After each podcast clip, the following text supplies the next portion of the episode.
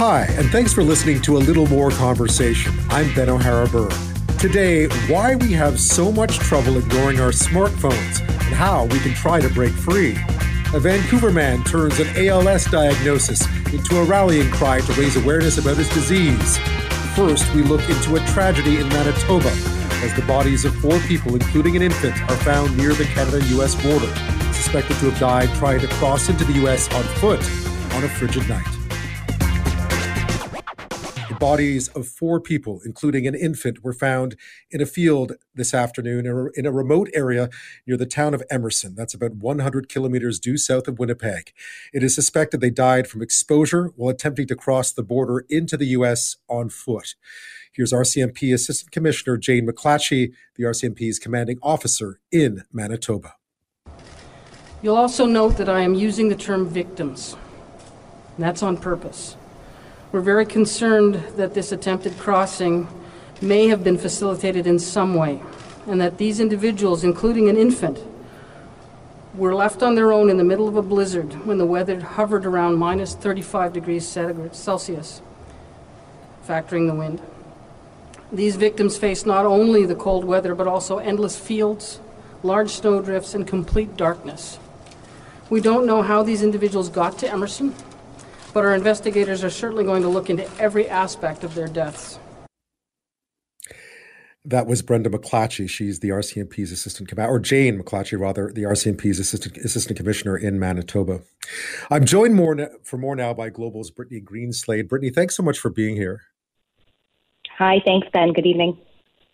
I mean, it, it's kind of hard to put into words exactly what unfolded this morning, but but just perhaps take us through how you found out and, and what happened from there. Yeah, Ben, it's been a, a, a, really horrifying and tragic day as we learned the news of this this morning. Uh, the RCMP here in Manitoba said uh, out a release and had a press conference this morning, nobody knowing exactly what was going on, just knowing that there was some sort of incident happening near the Manitoba border down towards the United States. Now, as we know now, the bodies of a man, woman, a baby were found together, and the body of a teenage boy just a few meters away. Now, as you heard from RCMP Assistant Commissioner Jane MacLatchy, these were difficult terrain temperatures. Anybody that has been to this area of the prairies, these are wide open swaths of fields. It is frigid, frigid temperatures here in the prairies right now. We are reaching below minus 35 in, in temperatures, and we and we did have a blizzard. And these people are believed to have died from exposure to that freezing weather while attempting to walk across the border from Canada to the United States. Now, this really all started taking place yesterday uh, morning around 9:30, and that's when members of the RCMP integrated border enforcement team were alerted by U.S. Customs that they'd apprehended a group that had crossed into the U.S. from Canada near the town of Emerson. And U.S. officials had said that one of the adults that they had apprehended had items that were meant for an infant, but there was no baby with the group. And that's really what set them off that they might need to be looking for somebody else. Now, in court documents, this group had said that uh, there was a family of four who'd asked them to hold a backpack. It had uh, b- baby clothes, a diaper, and some toys. And so that's really when this search started, and it wasn't until about 1:30 on the Canadian side of the border, about 10 kilometers east of Emerson, uh, about a dozen meters from the border, that RCMP eventually found the four bodies. Brittany, from what we're understanding from those American court documents, um, there is someone under arrest tonight. Can you explain a bit more about that? Yeah, late this afternoon, we got a release from the U.S. Attorney's Office for the District of Minnesota that a 47 year old man named Steve Shand from Florida had been arrested and is now charged with human smuggling in connection with this incident. Now, before those bodies were discovered in Manitoba, police had actually stopped this individual, Steve Shand, driving a 15 passenger van about a kilometer south of the border uh, between two different points of entry. And he was driving with two passengers that these border officials determined were undocumented foreign nationals from India. And inside that vehicle, they found plastic cups, bottled water, juice, snacks.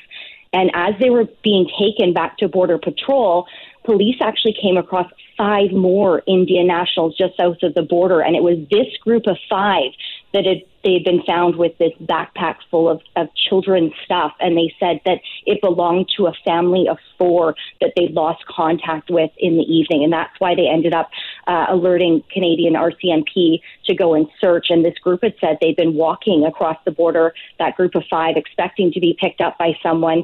And they estimate they'd been walking in the cold for more than 11 hours. We know two of them had very serious injuries and ended up having to be transported to hospital. I'm speaking with Global's Brittany Greenslade about the discovery of four bodies uh, today on the Manitoba U.S. border. Um, the bodies of a family, we presume, uh, who were died of exposure trying to cross the border on foot. I imagine the, the operating theory here is that this group was separated as they tried to make that crossing or as they made the crossing. Yeah, according to the information that we have from those court documents, when uh, police came across that group of five that were walking, uh, they had said they had been with this group four and they got separated at some time uh, within the, the, the few hours prior to this. But it sounds like the group had been walking together. And it also sounds like this wasn't the first time this had happened with this individual that police now have under arrest. Do we have any idea of how they were equipped to make this this journey? I, I had read one place where they were kitted out in some sort of cold weather uh, gear, but certainly not enough to withstand those kinds of temperatures, or at least not easily. Yeah, I can tell you, Ben, I've lived in Manitoba for 10 years, and when it hits temperatures of minus 35, minus 40, yeah. if you're walking for 11 hours, it doesn't really matter what you're wearing. Um, but we yeah. do know from these court documents that that group of five individuals that were found walking, that's presumed to be all part of this uh, collection, were actually in, you know, black in color new winter coats with fur trimmed hoods, black gloves, black, black balaclavas, insulated rubber boots but we do not know what that family of four was wearing. Um, police have not released those details in particular to that group, but they all seemed, according to these court documents, the two that were in the vehicle and the five that were walking seemed to have very similar outfits, along with the man that was arrested as well.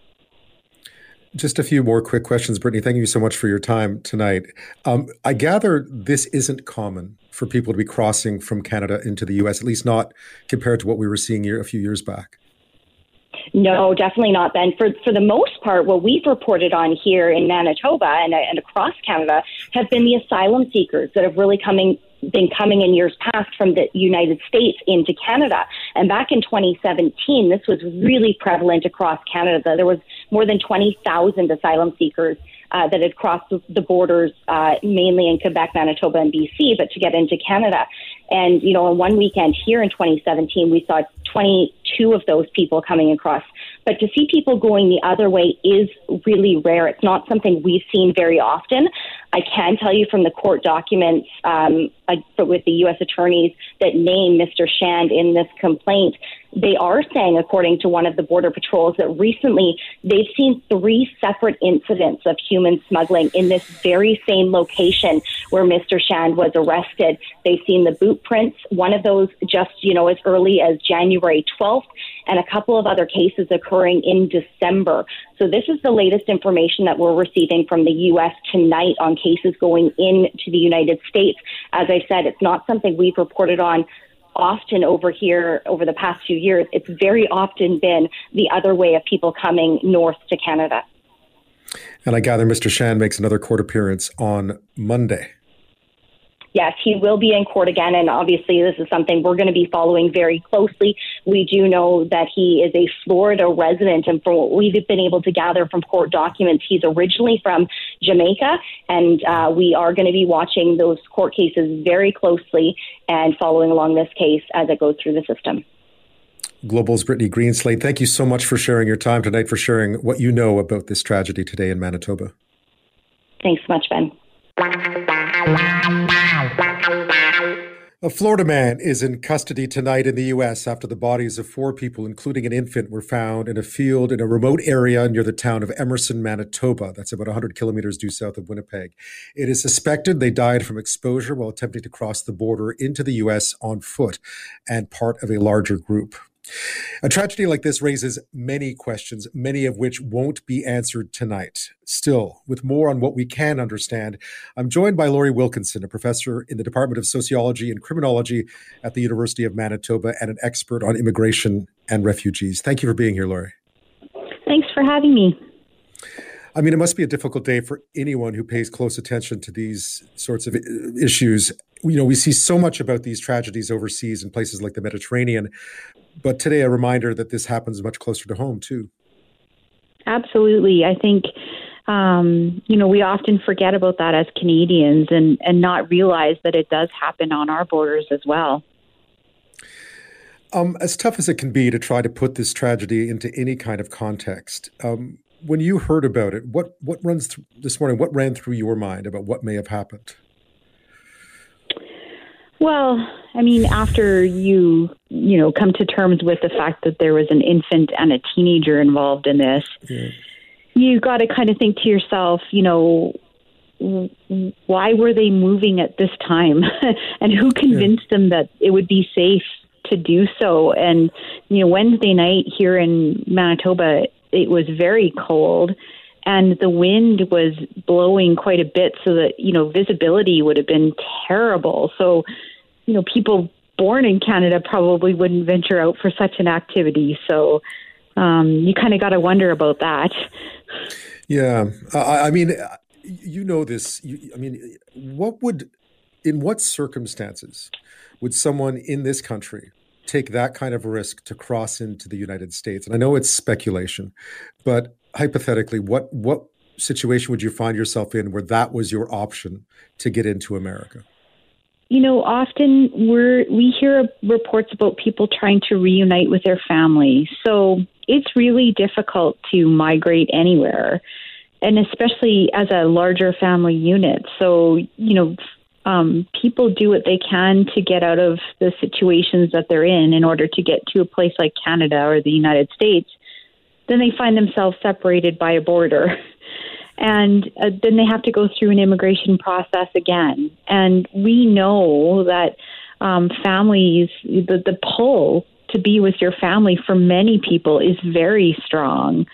And um, I suspect that in, and we know this in many cases too. There was a case in um, Canada a few years ago where a woman in her 50s was crossing from the U.S. to Canada, and it was an unnaturally cold night. I think it was in May, and she died of hypothermia. She was coming to Canada to meet her new grandbaby so you know this pull to be with our families um, is very strong. Um, there are other pulls as well, but um, but this is one that doesn't get spoken of very often. I'm not sure how much you can speak to this, but tell me about the organized human smuggling aspect of this and how it comes into play uh, in, in a place like Emerson, Manitoba, which is remote. Well, um, human trafficking comes in many forms, but about a third of all the human trafficking cases in Canada involve international smuggling of people across the border, whether it's the Canada-U.S. border or it's um, you know by plane or or um, boat. Um, that number seems to be going up, um, but it's about always immigration related issues tend to be about a third of all of the trafficking cases that are um, that are uh, found in Canada. Because of course we don't find all the trafficking cases either. When you looked at what unfolded today, and we understand from court documents, and we were just speaking to Brittany Greenslade of Global as well about uh, about what unfolded today, and we understand that in those documents they believe that this may have been done before. They had found other boot prints um, in, earlier this month or last week um, in that same area. What is it with with looking for those vulnerabilities, despite how I mean anybody who knows this country knows crossing a border on foot in Manitoba in January is is not safe how do human smugglers approach these these vulnerabilities within our very large border? Well, I think you know smugglers prey on people people's vulnerability, and so you know first of all they might assure people, oh, it's safe, everybody does this, it's not a very long walk, and um, and and you know in the wintertime i would imagine a smuggler's business is maybe a little small smaller. And so maybe they feel like you know if they find a person who is interested in coming at this time of year it's a good time to get people across. Um just because most of them are doing it just simply for the money. Yeah Uh, just briefly, as you look ahead to what we may figure out about this, what are you interested in finding out now about this case and, and, and how it plays into the broader picture of uh, of these sorts of you know these sorts of cross border attempts?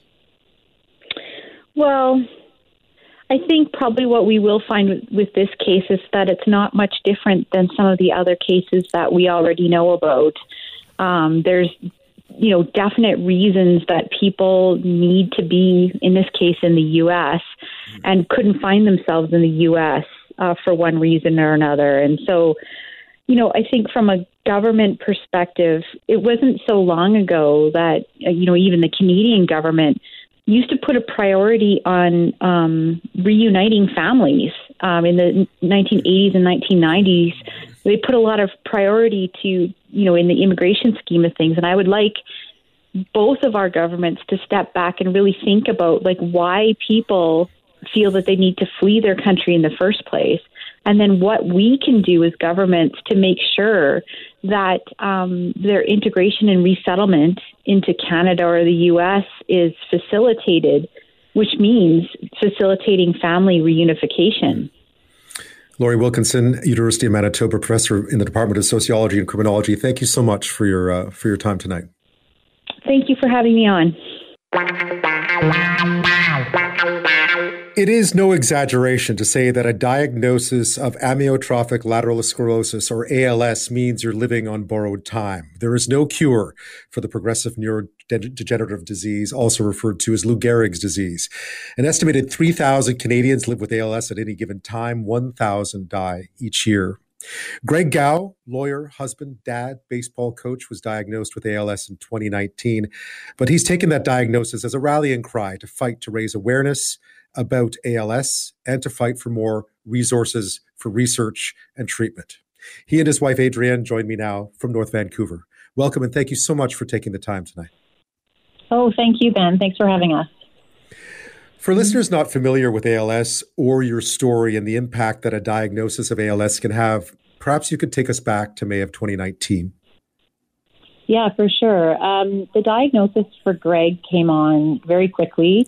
Uh, he was a healthy man, um, very healthy man. We were both an active family, and uh, you know, we had just been on a ski trip the month before as a family. Uh, he came home and started feeling some weakness and tingling in his arm, and uh, very shortly thereafter, he was diagnosed.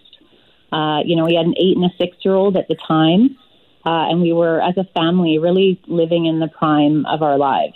Uh, you know, we were, we were living a, a perfect life, so to speak. Um, you know, if we flash forward to now, um, it doesn't take long with this uh, disease to progress. He can no longer use his arms and legs. He can't walk. Um, he has a feeding tube hanging out of his stomach. Um, and just recently, he's really not able to speak much. So yeah. it's, it's, it's really devastating.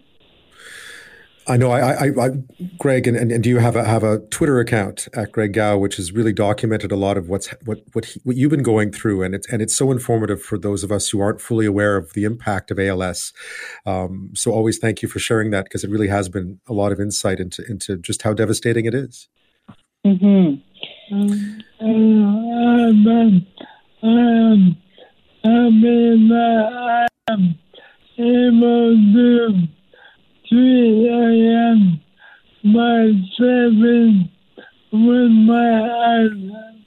Yeah, so Greg said he's very happy again. He's able to type with his eyes. So before he was able to use his phone, but um, has since lost the functioning in his, his hands. So through eye gaze technology, uh, he's now able to tweet, and it really allows him, um, you know, in a roundabout way to have a voice again. Yeah. For our listeners, that's at Greg Gowe, G R E G G O W E on Twitter. And I highly recommend you have a look. Um, as you both discovered after this diagnosis, there were very few resources available to help, at least not close to home. Yeah. Um, you know, this, this diagnosis is especially hard for people uh, because there's no treatment um, as it stands right now that, that can fix things. There's no treatment plan that's given to you when you walk into a doctor's office and you're you're given this diagnosis, and that's I think the hardest blow uh, once you're diagnosed. It's a complete shock given that you're healthy, but then to have no treatment plan is just um, it just gives you the biggest sense of hopelessness. So, um, thankfully, there were clinical trials offered elsewhere in Canada, um, not in BC, but um, Greg and I were able to fly to Montreal and then Edmonton um, over the last two, two and a half years to take part in clinical trials, which, you know, were deemed not um, super successful, but they do give a patient hope. So I, we traveled, I think, almost 20 times in the last two and a half years um, to take part in clinical trials. I've read that one of the enemies when it comes to, to raise fighting to raise awareness about ALS is time. Uh, there just isn't time. By the time your diagnosis arrives, the time to advocate uh, just seems to go. What, in your case, as a couple, prompted you to take this time to fight?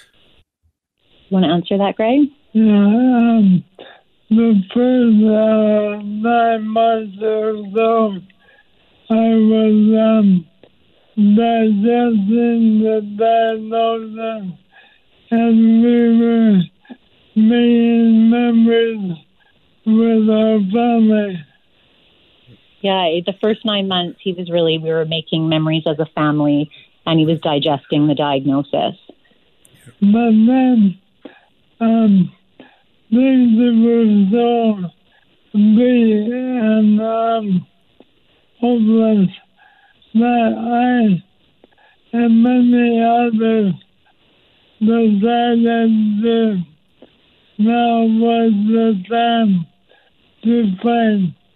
And we were fighting that a man named Brian Wallach in the U.S. has started a movement. He's saying, you know, he, he and a few others um, really felt the need for patient advocacy, and he heard about a gentleman in the United States named Brian Wallach who was starting an ALS movement um, through patient advocacy. So he realized, you know, it wasn't just about himself anymore and about his own family. He really needed to contribute to the larger picture. And um, yeah, he, he looked outward and asked what he could do to help end this disease. I'm speaking with Adrienne and Greg Gowe this evening. Greg was diagnosed with ALS in 2019. We're talking about his decision, their decision to to fight, to rally, to uh, raise awareness about ALS, and to ask for more funding, for more research, and and funding closer to home. We're seeing some progress. I know the gentleman you just mentioned. We saw a new U.S. bill, I gather, signed into law late last year here in BC. Some successes, some commitments. Are you seeing the kind of progress that you had hoped for, at least? Optim you know uh, realistically are you seeing the progress you'd hope for?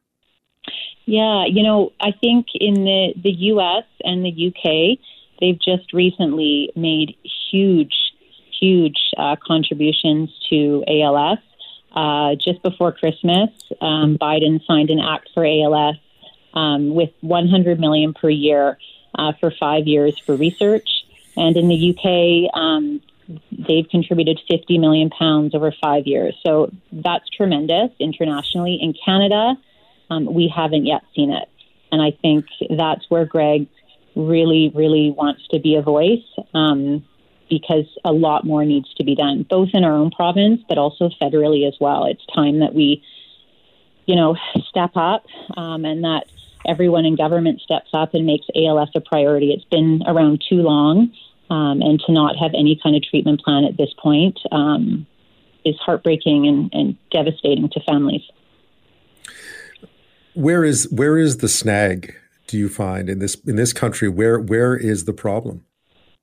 Greg, do you want to answer that? Um, there is um, with only a few exceptions, no targeted government funding there's no government funding for research. And the B is a, is a federal provisional approval process that way the for people with a disease like. So our federal and our provincial drug approval process uh, takes way too long, uh, especially for people with ALS. Like you said, there's just no time. Example, ALS drug was submitted to Canada um, seven months ago and it is still under their desk.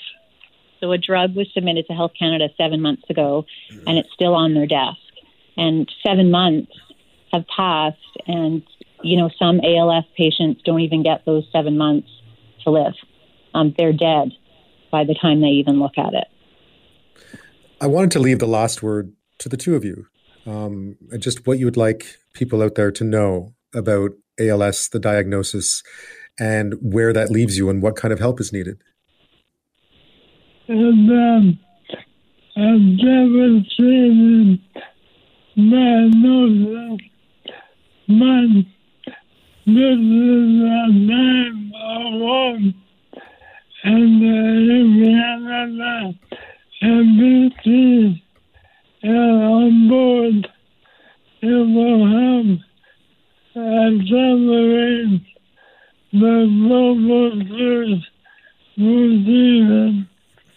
Yeah, he said this is a devastating disease, but if Canadians can get on board, um, you know, this is really an unprecedented time of hope. Uh, we can create a movement uh, to end this disease. You know, we can go to our governments and and advocate and push. Uh, that's what it takes uh, to get the funding and get the research going. Greg and Adrienne Gowe, thank you so much for your time this evening. I was reading some of the, I know you tweeted that you were going to be on the show tonight, and the responses about your courageousness and and your tenacity um, are certainly inspirational. So thank you so much for sharing that with our listeners this evening. Thanks for your time, Ben. Joining me now is Dr. Larry Rosen, Professor Emeritus of Psychology uh, in the Department of Psychology at California State University, Dominguez Hills, and author of The Distracted Mind Ancient Brains in a High Tech World. I found this a really interesting challenge after I read an interview you did recently, and that was describing the iPhone. How do you describe an iPhone to someone who had never seen one before? Well, that's an interesting question. Um, an iPhone isn't everything. It's it's all it's all it's everything. I mean, if you think about it, it's we don't really use it as a phone anymore. It's a camera, it's GPS. I mean, on and on and on. It plays music, every everything. It, it is one of the things that in, our, in the distracted mind we call it a major game changer. Yeah, I mean, when I think back to when it was first introduced, and I think I may have been punching away at a BlackBerry at the time, uh, but when I think That's back to when, exactly as we most of us were back to you know, 15 years ago, I guess it was impossible to imagine what would have been unleashed that day. Well, it's interesting because I was on a I was on a BlackBerry, and I I had had it for quite a while, I guess, and I did not like the keyboard at all. Um, and all of a sudden, this magical instrument comes out that solves not only that problem but everything. And so I'm one of the early adopters. Um, I got the iPhone one, and um, I, I, fell in love with it. i am on my probably sixth iPhone or something. Although I do wait until until it's um, accepted by the public. Given your uh, your background, the research you do, when you got the first iPhone back when, did you right away recognize that this was going to be something very different? Yeah, I'm one of those Apple Apple people. So I started with, I mean, I started with a Radio Shack 80 way back, and then and then the Apple IIe, and then the Macintosh, and and I think the Macintosh environment really helped me deal with the iPhone environment. Um, I think it was uh, it, it made it easier to conceptualize, although it was different. I mean, I remember thinking, how are people going to learn this thing? Is this, this is really complicated. There's lots of things to tap and do this and do that. Turned out six year olds could do it. Indeed. I mean, they sold the adoption of them was remarkable. The adoption of smartphones in general, when one thinks back to sort of, I think back to the, again, the Blackberry, those Nokia, you know, flip phones, the adoption of smartphones was, was, seemed like it was almost instantaneous over the course of a few years. Right, which is why the smartphones were a major game changer. Um, because basically it came out, and like most technologies, you know, you expect it to kind of kind of dance up a little bit slowly until it gets a critical mass of people. This one just shot up, and people were loving it. But if you have to think back, the iPhone one was basically a phone and an email system and maybe a Safari. I think back at the beginning. I don't think I don't think it was I don't even remember if there was text messaging back then. It is remarkable to think back uh, how much they've changed. But you pointed out, and it's been pointed out, that that like the BlackBerry, that it was kind of a business tool. You know, people used to make fun of journalists for having their heads down on, in their Blackberries at international meetings and so on. And then I realized just a few years later, everybody had their heads down on their phones. Like suddenly it was everywhere you look, people were walking around with their heads down in their phones. Um, well, it's, it's, even worse now. I mean, absolutely. I, I, am a people watcher, and I have found the funniest places that people are on their phone because they're on them everywhere, everywhere. I saw two people just walking down the street, and they were walking a dog, and they both were on their phones. Now I don't know if they were on their phones to each other. Yeah, that would be. You never know. I mean, I know people who tweet, you know, couples that tweet at each other. You know, it's it's using their phones, obviously. Um, you've looked into this, and, and you describe it quite quite poetically, actually, our relationship with the screen. It says we can't help ourselves because they've helped themselves to our brains already.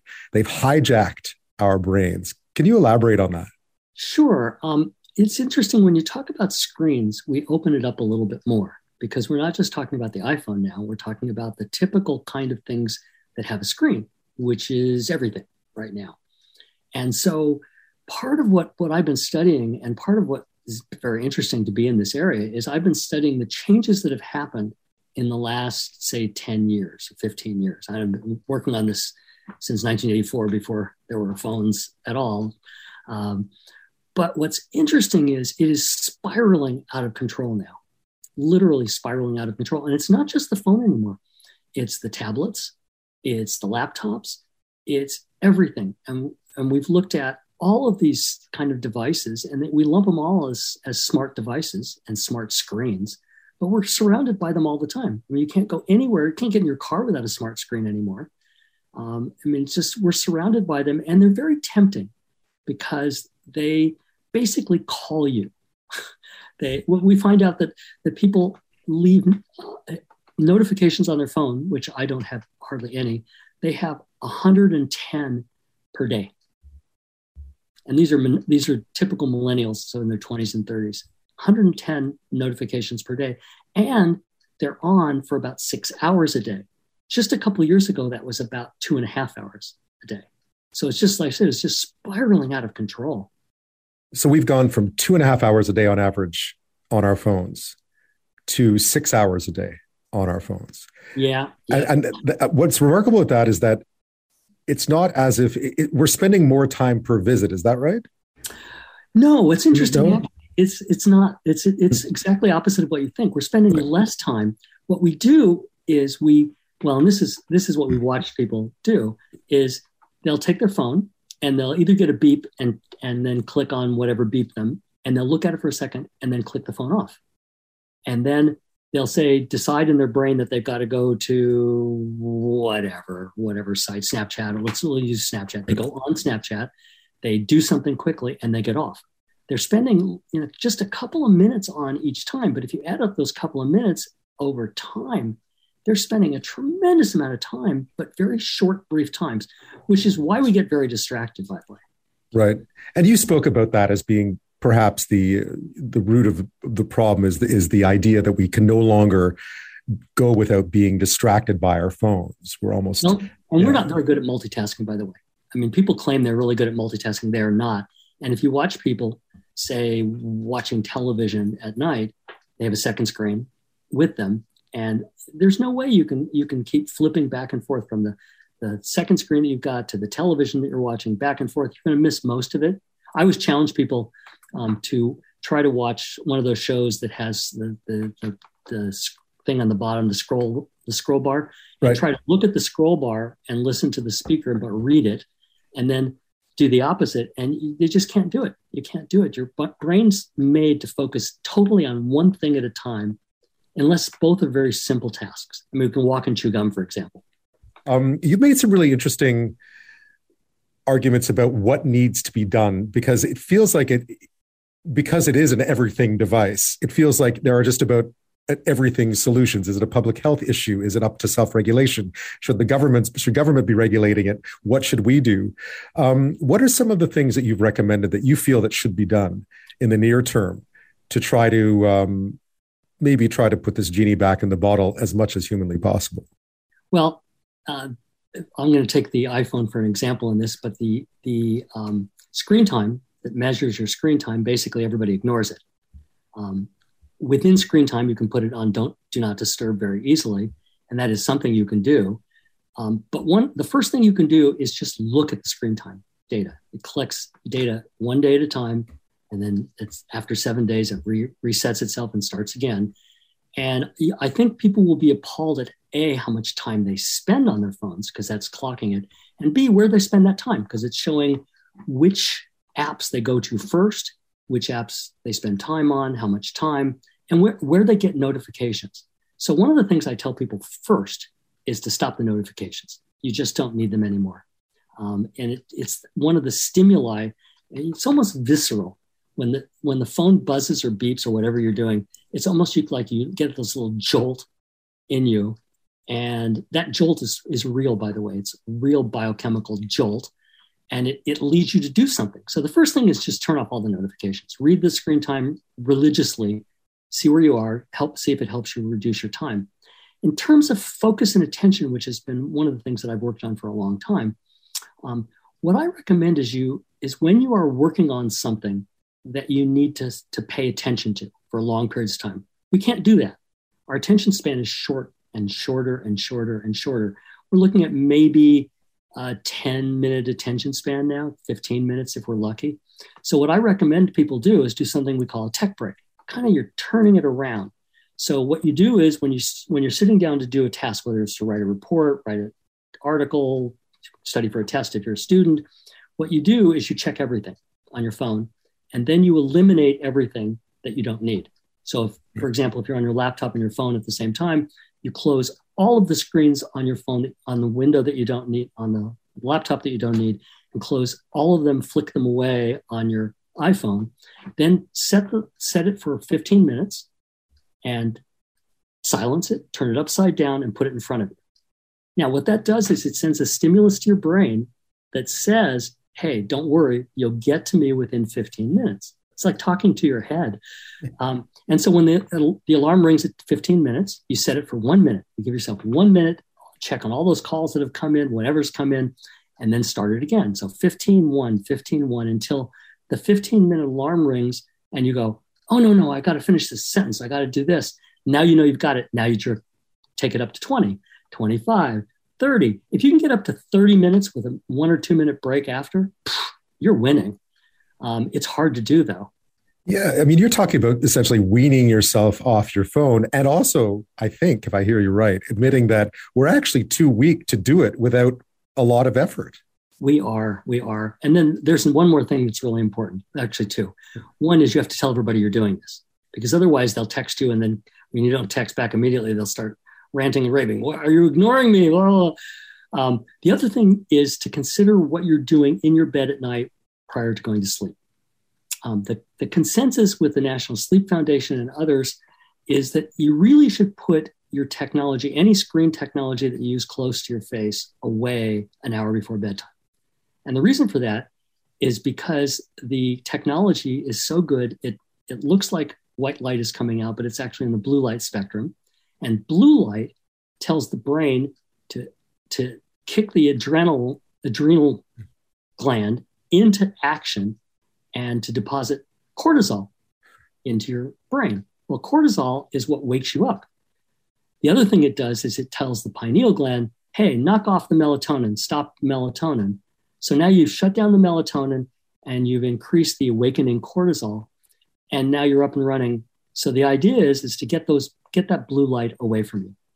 Um, people often ask me, by the way, if television's okay, and I say, yeah, as long as it's not in front of your face because if you get about two feet away, the blue light's not going to bother you. I mean, the problem I have is I read on my phone, I watch TV on my phone, I watch movies on my phone. Uh, you know, I read f- library books. So essentially, I have trouble putting it down because so much of, and I think a lot of us are in that situation. We've we've uploaded so much of our entertainment onto the one device that we end up being beholden to it. So for those people, what I what I say is, okay, here's what you do: make sure you hold your device about 16 inches away, and then make sure that you dim the brightness because dimming the brightness dims the amount of blue light that's going to get into your eye. And if you really want to go all the way, you go to one of the things, um, I think on the iPhone, it's night switch or something. I forget what it is. Um, but what you do is you set that so that it starts in the morning with, with bright white light. And then as dusk comes at night, it starts to get a little darker and a little pinker. And the pink doesn't allow blue light, it's pink light, which is actually warming and comfortable and will keep the melatonin flowing. One of the things that I found interesting too is is there's been a lot out there about new etiquette around using your phone and that societal pressure could be a way to keep people off their phones at least part of the day. Um, this never works. it never works. Okay, good good to know. Um, and one thing I did read is that uh, tell me a bit about the idea of, of warnings, a bit like we put on other things that can be potentially addictive. So I liken this to the same thing that we did with smoking and drugs. I think that what we need is a big, huge PR plan. I don't know who's going to do this, the government or somebody, just like just like we had with smoking and drugs. Smoking, I mean, but when I was raised, everybody smoked. Doctors smoked in their offices. Everybody smoked everywhere. What they did is they put warnings on the packages that it was going to hurt you, and slowly the smoking went down um, and eventually kind of plateaued at a very low level. It's hard to see other people smoking these days. It's, it's really strange. Um, what they did with drugs is the same thing. If you if you remember, this is your brain. This is your brain on drugs. When they take that egg and put it into the hot pan and it sizzles, they need to do something similar, I think, in order to kick us out of this ever increasing spiral up. And yet, in some ways, it's also opened up the world to to all kinds of good stuff too. So that's that's what I find so complicated about smartphones is there there's a lot of good in it too. Uh, at the same time, and you don't want to lose that, but at the same time, you're right. the The addictive qualities of it are, are hard to hard to resist. I went to an exhibition yesterday, a immersive exhibition of Van Gogh, which is touring the country. And you go right. into this big room and there's Van Gogh pieces come up on the screen and they change constantly in the floor and everything. I'd say 40 to 50% of the people were taking pictures and not looking at it. And I found myself taking videos and I stopped, put my phone away, and I just watched for a while. Boy, did that feel strange. Yeah. If you don't take a picture, you weren't there. I, I know that's, I mean, that's, that, has been, that's been, it never happened. Quote is pick or it didn't happen. yeah, Picker, it didn't happen. The tree falls in the forest. Dr. Larry Rosen, Professor Emeritus of the Psychology Department at California State University, Dominguez Hills, author of The Distracted Mind Ancient Brains in a High Tech World. Thank you so much for your insight tonight. Thanks for having me.